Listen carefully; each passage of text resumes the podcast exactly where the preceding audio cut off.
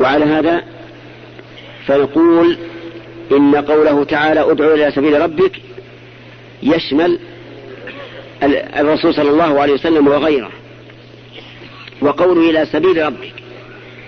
ما هو السبيل سبيل الله؟ سبيل الله تعالى شرعه. سبيل الله هو شرعه لأنه طريق يوصل إلى الله عز وجل ولأن الله تعالى هو الذي شرعه. فأضيف إليه. فيكون الشرع مضافا إلى الله لوجهين. الوجه الأول أنه إيش؟ موصل إلى الله. والوجه الثاني أنه هو الذي شرعه لعباده وبينه لهم حتى يصلوا إلى الله عز وجل. ادع إلى سبيل ربك. هنا إذا تأملنا كلمة سبيل وجدنا أنها تضاف أحيانا إلى الله كما في هذه الآية. وأحيانا تضاف إلى المؤمنين كما في قوله تعالى ومن يشاقق الرسول من بعد ما تبين له الهدى ويتبع غير سبيل المؤمنين نوله ما تولى. ومن يشاقق الرسول من بعد ما تبين له الهدى ويتبع غير سبيل المؤمنين نوله ما تولى ونصره جهنم وساءت مصيرا فأضاف السبيل هنا إلى المؤمنين. فكيف نجمع بين الآيتين؟ مرة يضاف إلى الله ومرة يضاف إلى المؤمنين. نقول الجمع في هذا سهل بينهما سهل. أضيف إلى المؤمنين لأنهم هم السالكون له. وأضيف إلى الله لأنه شرعه وموصل إليه. ومثل ذلك كلمة الصراط. وإنك لا تدعو إلى صراط مستقيم. صراط الله. اهدنا الصراط المستقيم صراط الذين أنعمت عليهم. فمرة أضاف الصراط إلى الله ومرة أضاف الصراط إلى المؤمنين الذين أنعم الله عليهم. فكيف نجمع؟ سؤال خاص.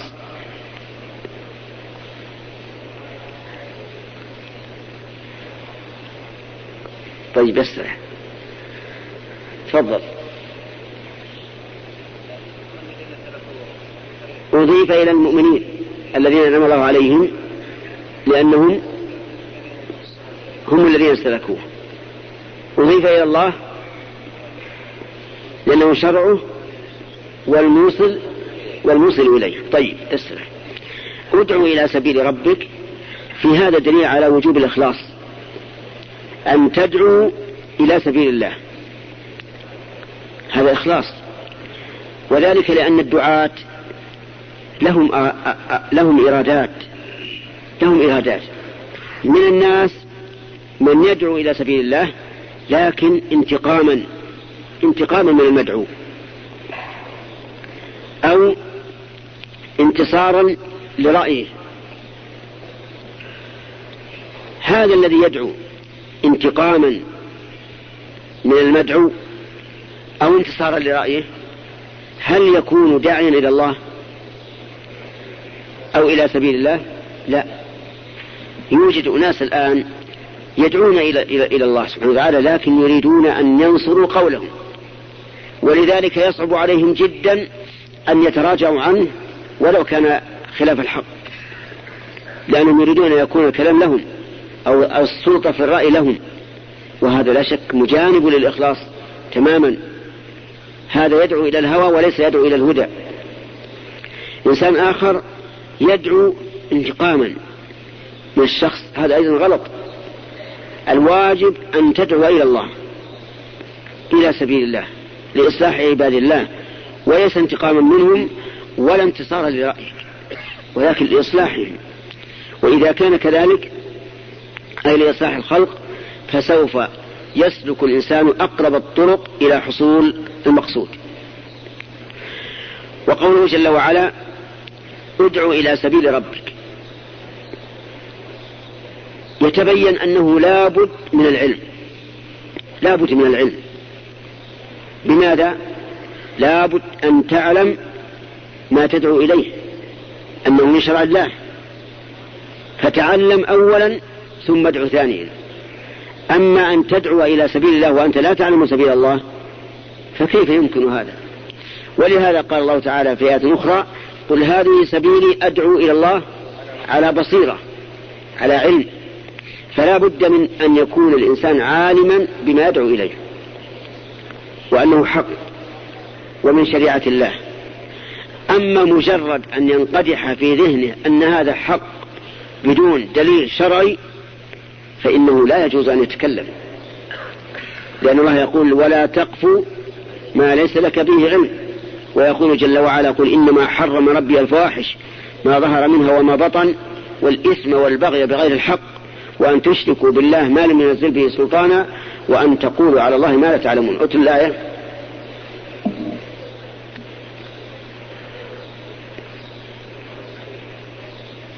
قل إنما حرم. أنت حافظ القرآن ولا لا؟ تفضل. قل إنما حرم ربي.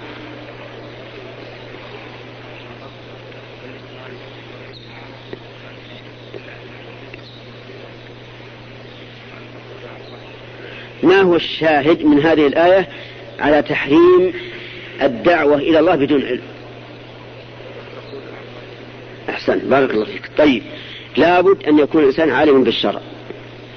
فلو رأيت إنسانا يصلي ولكنه لا يطمئن في صلاته يقول سمع الله لمن حمد ربنا ولك الحمد ثم على طول يركع يسجد بدون أن يطمئن. هل يصح أن تقول له إن صلاتك باطلة بدون علم. أجيبه. لا يصح. لأن كيف تدعو إلى شيء لا تدري عنه. لكن إذا كنت تعلم أن النبي صلى الله عليه وعلى آله وسلم قال للذي كان يصلي ولكنه لا يطمئن قال ارجع فصلي فإنك لم تصل. حينئذ يكون عندك دليل. ويمكن أن تدعو إلى الله. لا بد أيضا أن يكون عالما بحال المدعو. وإلا فلا يجوز أن يتكلم. لا بد أن تكون عالما بحال المدعو. وأنه يحتاج إلى دعوة. وأنه ممن عنده علم أو ممن ليس عنده علم. ودليل هذا قول النبي صلى الله عليه وسلم لمعاذ وقد بعثه إلى أهل اليمن قال إنك تأتي قوما أهل الكتاب. لماذا أخبره بحالهم؟ من أجل أن يعرف كيف يخاطب هؤلاء. لأن خطاب العالم ليس كخطاب الجاهل. خطاب العالم لابد أن يكون عندك قدرة على مجادلته. إذ أن العالم الذي كان على باطل لا يمكن أن, يس أن يقبل أو يستقبل الدعوة بسهولة لأن عنده علما فتجد عندما تدعو للحق يجادل يجادل لإبطال الحق وإحقاق الباطل الذي كان عليه. فلا بد أن تعلم لو أنك أردت أن تدعو نصرانيا إلى الدين الإسلامي يحتاج أن تعرف أنه نصراني وأن عقيدته التثليث مثلا يقول إن الله ثالث ثلاثة فيحتاج أن تعرف كيف ترد عليه فيما لو احتج عليك بباطل وإلا لهزمت وهزيمة الداعي إلى الله عز وجل والذي بنى دعوته على غير علم هذه مصيبة. ليست مصيبة عليه وحده بل مصيبة على إيش؟ على ما يدعو إليه من الدين. فلا بد أن تكون عالما بحال المدعو آه، انظروا إلى قصة الرجل الذي دخل والنبي صلى الله عليه وسلم يخطب يوم الجمعة. فجلس فجلس. هل دعاه الرسول عليه الصلاة والسلام إلى أن يصلي ركعتين قبل أن يعلم أن يعلم حاله؟ من يعرف؟ تفضل. أسألك هل دعاه قبل أن يعلم بحاله؟ أو لم يدعه حتى علم بحاله. لم يدعه حتى علم بحاله. بين ذلك.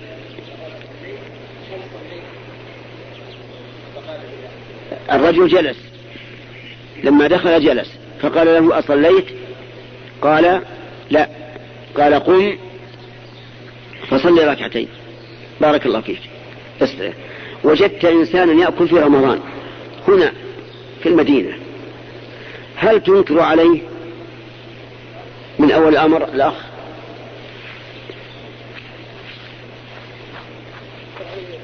نعم. كيف؟ لكن وجدت إنسان يأكل في النهار في نهار رمضان في المدينة. تسألك عن إيش؟ أحسنت بارك الله فيك. يعني لا أنكر عليه حتى أقول أمسافر أنت؟ أو أنت ممن يحل الفطر؟ لكن لو وجدت شخصا من أهل البلد أعرف أنه من أهل البلد وأنه لا عذر له في الفطر فحينئذ أنكر عليه. أذكر لعله نسي. وعجبا من بعض العامة يقولون إذا رأيت إنسانا يأكل في رمضان فلا تذكره. لا تذكره. ليش؟ لأن الرسول صلى الله عليه وسلم قال من نسي وهو صائم فأكل أو شرب فليتم صومه فإنما أطعمه الله وسقاه. ما دام الله أطعمه وسقاه لا تحرمه لا تقطع رزقه خليه يأكل يشرب. وهذا غلط. الواجب أن يذكر المؤمن أخاه. لأن النبي صلى الله عليه وعلى آله وسلم قال إذا نسيت إيش؟ تمسها. في صلاته قال إنما أنا بشر مثلكم أنسى كما تنسون.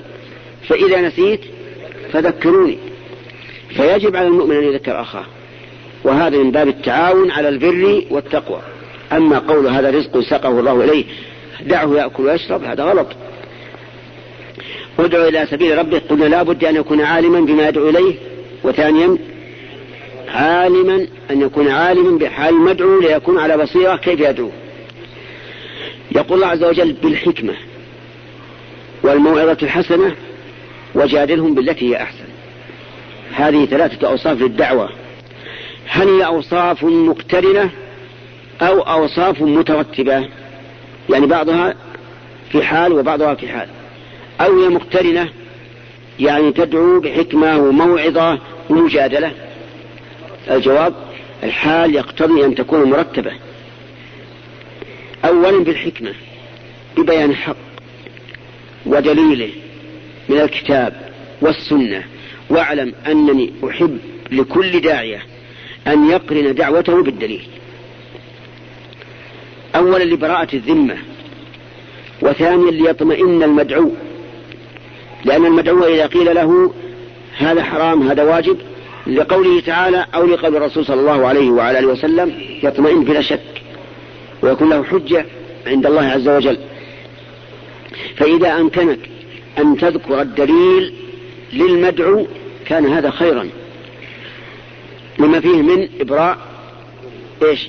إبراء الذمة. وثانيا اطمئنان المدعو. فهذا الرجل رجل يعني ليس عنده آه، رد للدعوة وليس عنده مجادلة يكفي أن تدعوه بالحكمة. أن تدعوه بالحكمة واعلم أن الحكمة كما قال الله عز وجل يؤتي الحكمة من يشاء ومن يؤتى الحكمة فقد أوتي خيرا كثيرا. آه لو رأيت رجلا يستغيث بصاحب قبر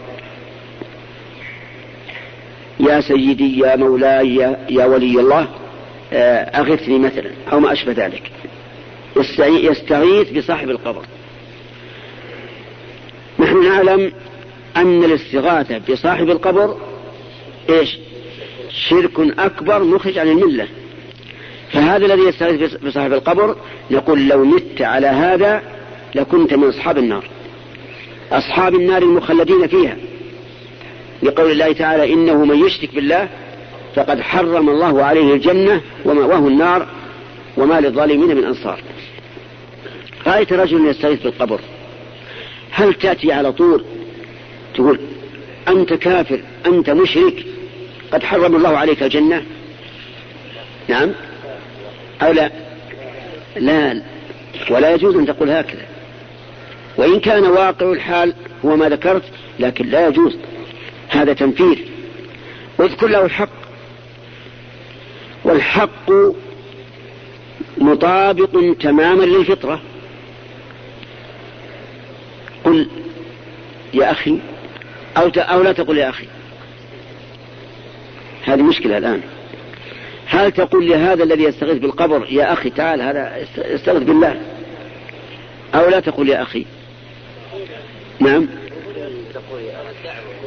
من باب الدعوة هو على كل حال هذا الرجل الذي يستغيث بالقبر. لا تظن أنه يستغيث به وهو يعتقد أنه شرك مخرج عن الإسلام. أبدا.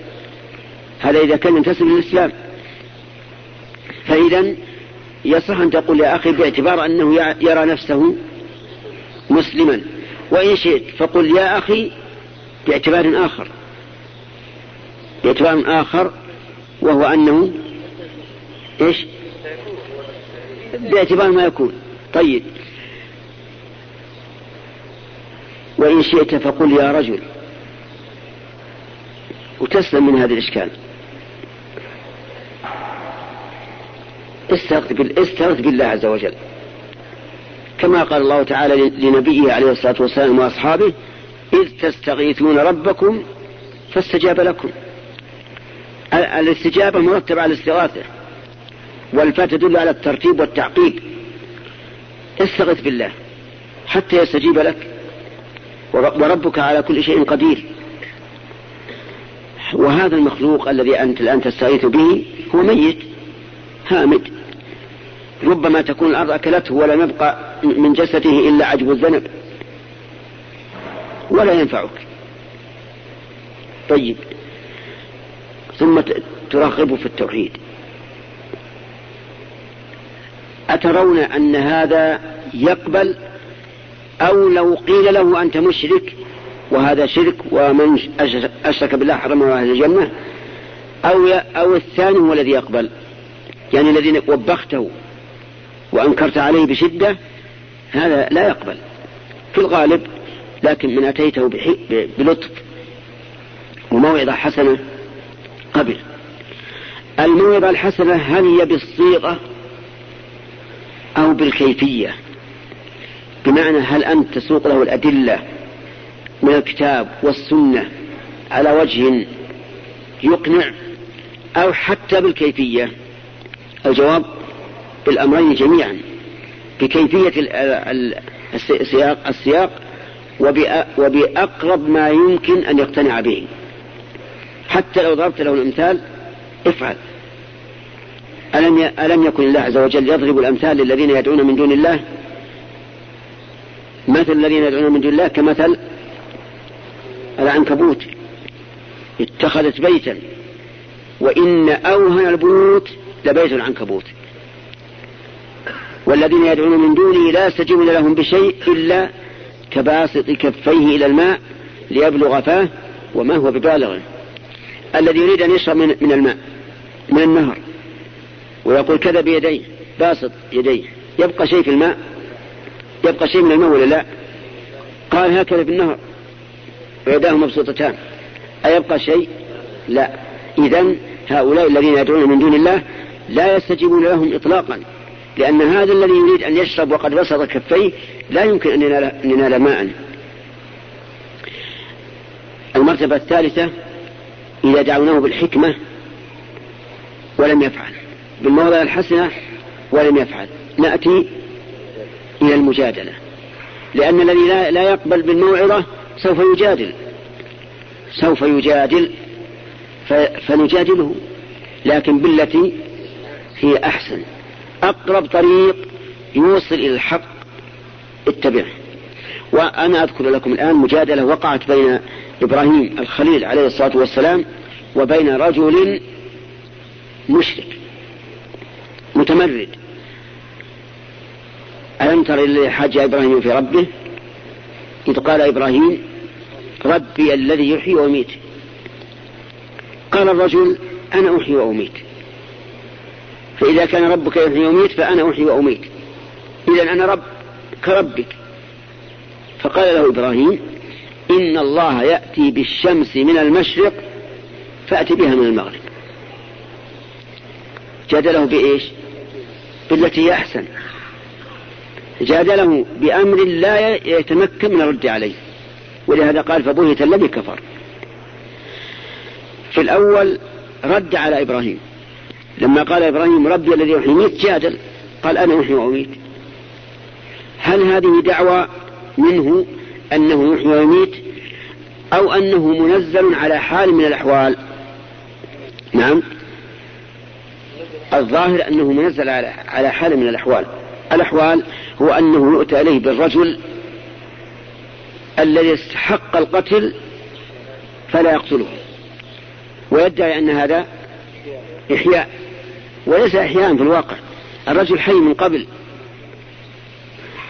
أو يؤتى إليه بالرجل لا يستحق القتل فيقتله. فيقول هذا إماتة وهذا غير صحيح. هذا ليس إماتة. لكنه فعل سبب يقتضي الموت. ولو شاء الله أن لا يموت هذا الذي قتل لم يمت. ألم تعلموا أن الدجال يأتيه الرجل الشاب ويقول أشهد أنك الدجال الذي أخبرنا عنك رسول الله فيقطعه قطعتين. يقطعه قطعتين ويمشي بينهما. ثم يدعوه فيقوم يتهلل. من الذي أحياه الله عز وجل. فالمهم هذا الرجل قال بعض العلماء إنه أراد بقوله أنا أحيي وأميت أنه يؤتى إليه بالرجل لا يستحق القتل فيقتله. وادعى أن هذا إماتة ويؤتى إليه بالرجل يستحق القتل فيرفع عنه القتل وادعى أن هذا إحياء. وقيل إن هذه دعوة منه وليس يريد أن, أن ينزلها على حال من الأحوال يعني ادعى أنه يحيي ويميت. وعلى كل فإبراهيم عدل عن هذا الذي يكون يمكن أن يكون جدلا عدل عنه إلى أمر لا يمكن أن يتخلص منه وهو إيش؟ إن الله يأتي بالشمس من المشرق فأتي بها من المغرب. هل يمكن أن يدعي أنه يأتي بها من المغرب؟ لا يمكن لأن هذا أمر معلوم بالبداهة. فبهت الذي كفر والله لا يهدي القوم الظالمين. ولهذا ينبغي للمجادل أن يسلك أقرب الطريق لإفحام الخصم. لا يتابعه لأن ربما إذا تابعته آه، صعد بك جبل لا تستطيع رقية. لكن ائتي بأمر لا يتخلص منه. واعدل عن عن جوابه الذي أورد الشبهة فيه حتى تقضي عليه نهائيا. المهم إذا حالنا بالنسبة لدعوة الناس تنقسم إلى من يعرف. تفضل. الأول. الأول الدعوة بالحكمة. والثاني إذا لم يقتنع نعظه. بترغيب وترهيب. والثالث إذا جادل نجادل بالتي أحسن. اسرع. في أمر رابع لم يذكر في هذه الآية وهي إذا كان ظالما. إذا كان ظالما فإننا نجالده نجالده ولا نجادله. لقول الله تبارك وتعالى ولا تجادلوا أهل الكتاب إلا بالتي أحسن أتموا إلا الذين ظلموا منهم. هؤلاء لا نجادلهم بالتي أحسن بل نجالدهم بالسيف لأنهم معاندون. فصارت فصار الأقسام إذن أربعة. ثلاثة ذكرت في نسق في آية واحدة والرابع في آية أخرى. نسأل الله تعالى أن يجعلنا وإياكم من دعاة الحق وأنصاره وأن يهب لنا منه رحمة إنه هو الوهاب. وإنني أدعو إخواني الداعين إلى الله أن يستعملوا الأسهل والأيسر. ولهذا كان الرسول يبعث الناس للدعوة الحق ويقول يسروا إيش؟ ولا تعسروا وبشروا ولا تنفروا فإنما بعثتم ميسرين ولم تبعثوا معسرين. فكل شيء يراقب الناس يراقب الناس في في في الحق اتبعه فأنت على خير. والآن إلى الأسئلة. حتى ترتفع الشمس قيد رمح كذا. الآن كم لها طلعت؟ 14 دقيقة؟ إذا ارتفعت قيد رمح طيب ناخذ ربع ساعة. ربع ساعة. نشوف نشوف. طيب تفضل. بسم الله والحمد لله والصلاة والسلام على خير خلق الله سيدنا محمد وعلى آله وصحبه. يقول السائل فضيلة الشيخ تكلمتم البارحة جزاكم الله خيرا عن الجمع والقصر في السفر. وسؤالي أنني إنني كنت مسافرا راجعا من أنني أنني. أنني. أنني. لأنه خبر مبتدأ. أنني كنت مسافرا راجعا من مكة إلى المدينة وقمت بتأخير صلاة الظهر إلى صلاة العصر وعند وصولنا إلى المدينة قمنا وصلينا الظهر والعصر جمعا وقصرا في وقت العصر. فهل هذا صحيح؟ نعم. آه ننظر هل هذا الرجل الذي قدم من مكة إلى المدينة قدم إلى بلده؟ فإن كان كذلك فعليه الآن أن يعيد صلاة الظهر أربعا وصلاة العصر أربعا. لأنه لما وصل إلى البلد انتهى السبب الذي يبيح الجمع ويطلب فيه القصر. أما إذا كان ليس من المدينة ولكنه مر بها مسافرا فعمله صحيح. حين صلى الظهر ركعتين والعصر ركعتين مجموعتين. نعم. جزاكم الله خيرا. السائل يقول هل له أن يعطي زوجته حبوب منع الحمل وذلك لأنها تتأذى من الحمل؟ أولا ننصح الرجال والنساء أن لا يستعملوا هذه الحبوب لأن هذه الحبوب تبين أنها ضارة بكلام الأطباء وبالواقع. فإنها تسري الدورة العادية وتوجب انحطاط قوة المرأة وربما تؤثر على الرحم وربما تؤثر على الجنين إن قدر أن تحمل. هذه واحدة.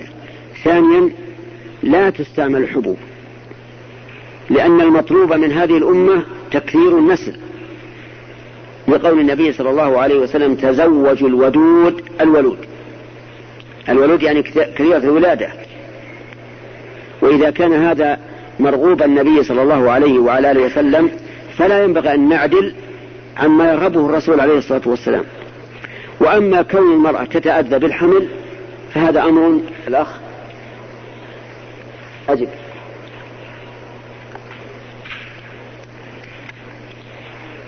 ها؟ كيف؟ ماذا يقول؟ لا يصح وش اللي لا يصح؟ لا يصح أن تتأذى المرأة بالحمل؟ يصح ماذا تقول؟ طيب استريح تأذي المرأة بالحمل أمر طبيعي يقول الله عز وجل ووصلنا الإنسان بولديه حملته أمه وهنا على وهن وقال تعالى في الآية الثانية حملته أمه كرها ووضعته كرها. هذا أمر لا بد منه. هل يمكن يكون في بطن المرأة ولد يكبر وينمو بدون أن تتعب؟ هذا شيء مستحيل. خلاف الفطرة فلا بد من. لا بد من الوهن من الضعف من الكره. ولكن نبشر المرأة أنه لا يصيبها من هذا الحمل. تعب أو كسل أو خمول أو ضعف إلا أثيبت عليه. كما أخبر النبي عليه الصلاة والسلام أن الرجل يكفر الله عنه حتى بالشوكة إذا أصابته. فنقول لهذه المرأة أبشري بالخير.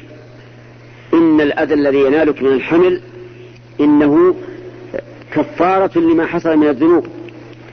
ثم إن احتسبت الأجر صار كفارة وثوابا. لهذا لا نشير باستعمال هذه الحبوب. أما بالنسبة للزوج فلا يحل له أن يكره زوجته على أكل الحبوب كما يفعله بعض السفهاء من الشباب المتزوجين يقول أعطيها حبوبا حتى تبقى سنة أو سنتين ولم تحمل. هذا غلط. ولا يحل له أن يكرهها عليه على أخذ الحبوب. ولا يلزمها أن تطيعه أيضا.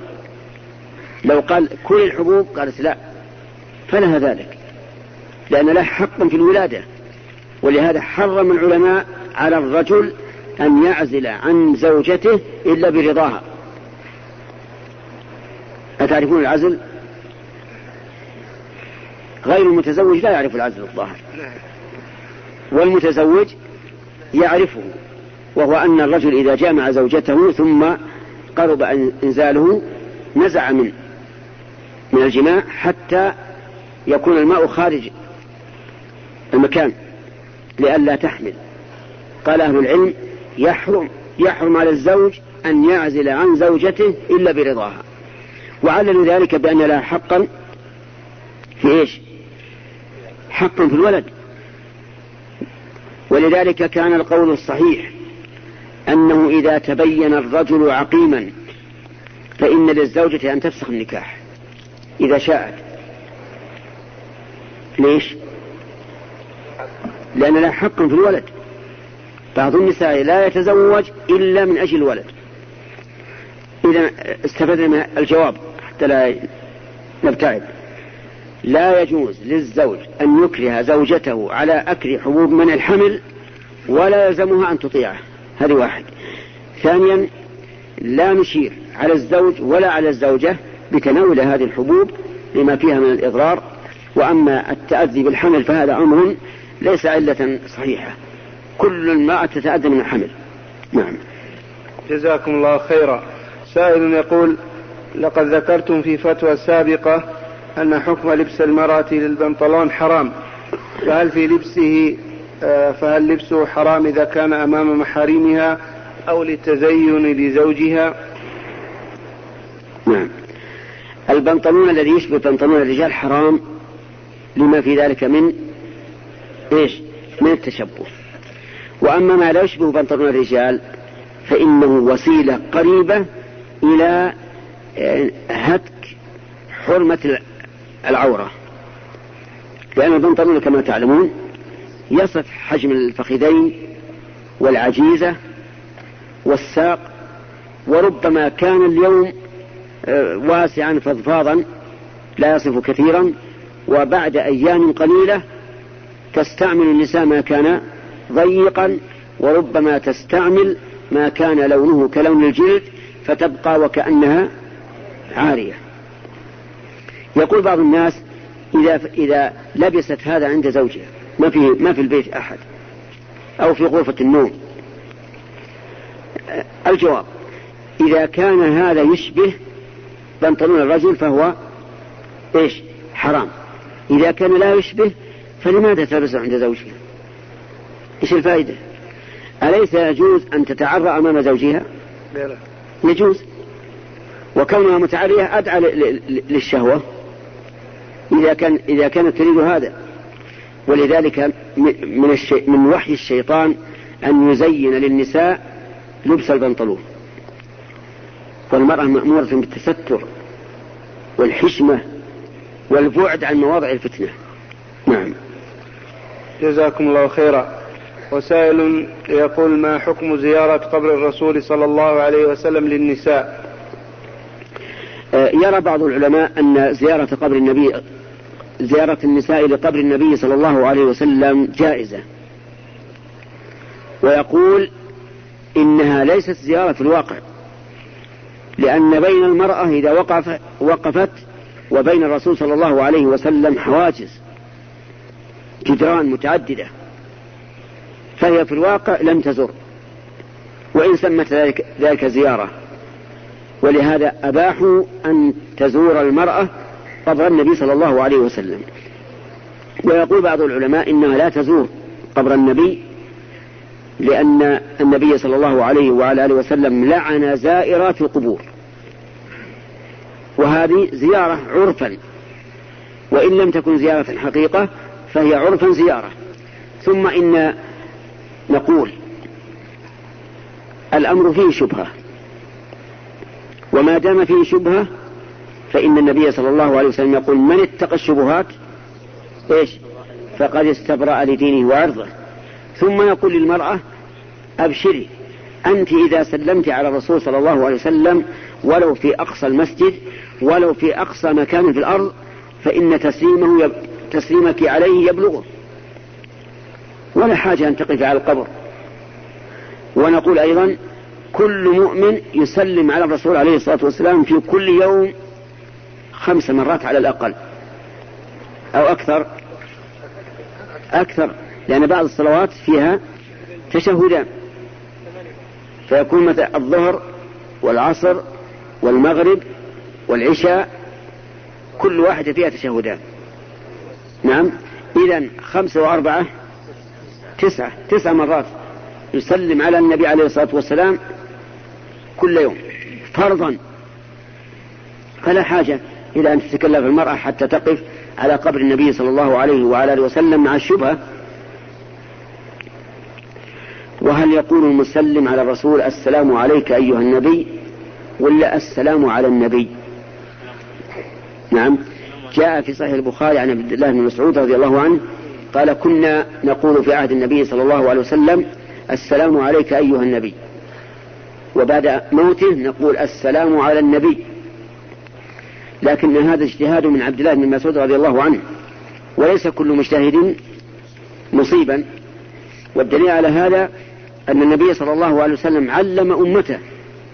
قال قولوا السلام عليك أيها النبي إلى يوم القيامة. ولم يقل قولوا ذلك ما دمت حيا. ثم إن الصحابة في عهد الرسول عليه الصلاة والسلام إذا قالوا السلام عليك هل يريدون أن يسمع الرسول ويكون خطابا مباشرا؟ الجواب لا. لأنهم يعلمون الذي في طرف الصف ما يسمعه الرسول.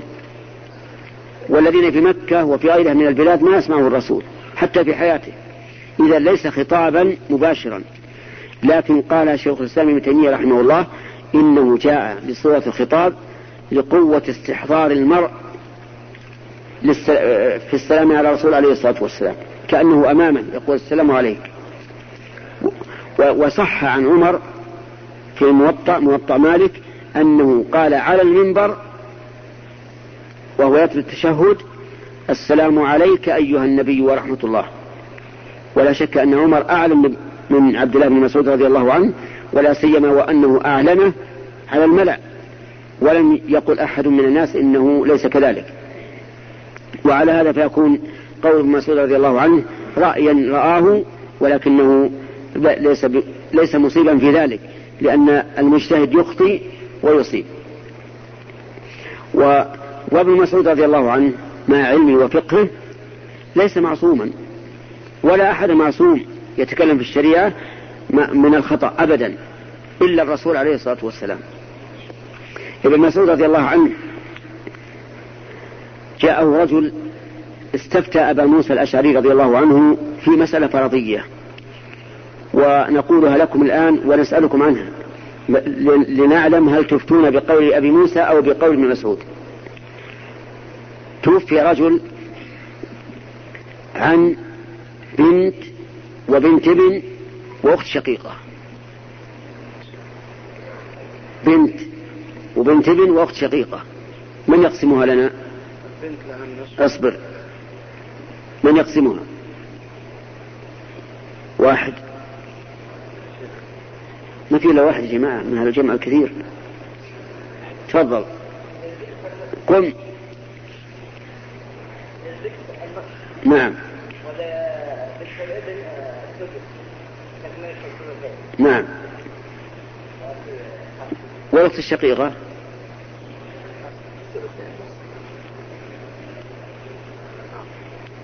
إيش نسوي فيها استريح نعم.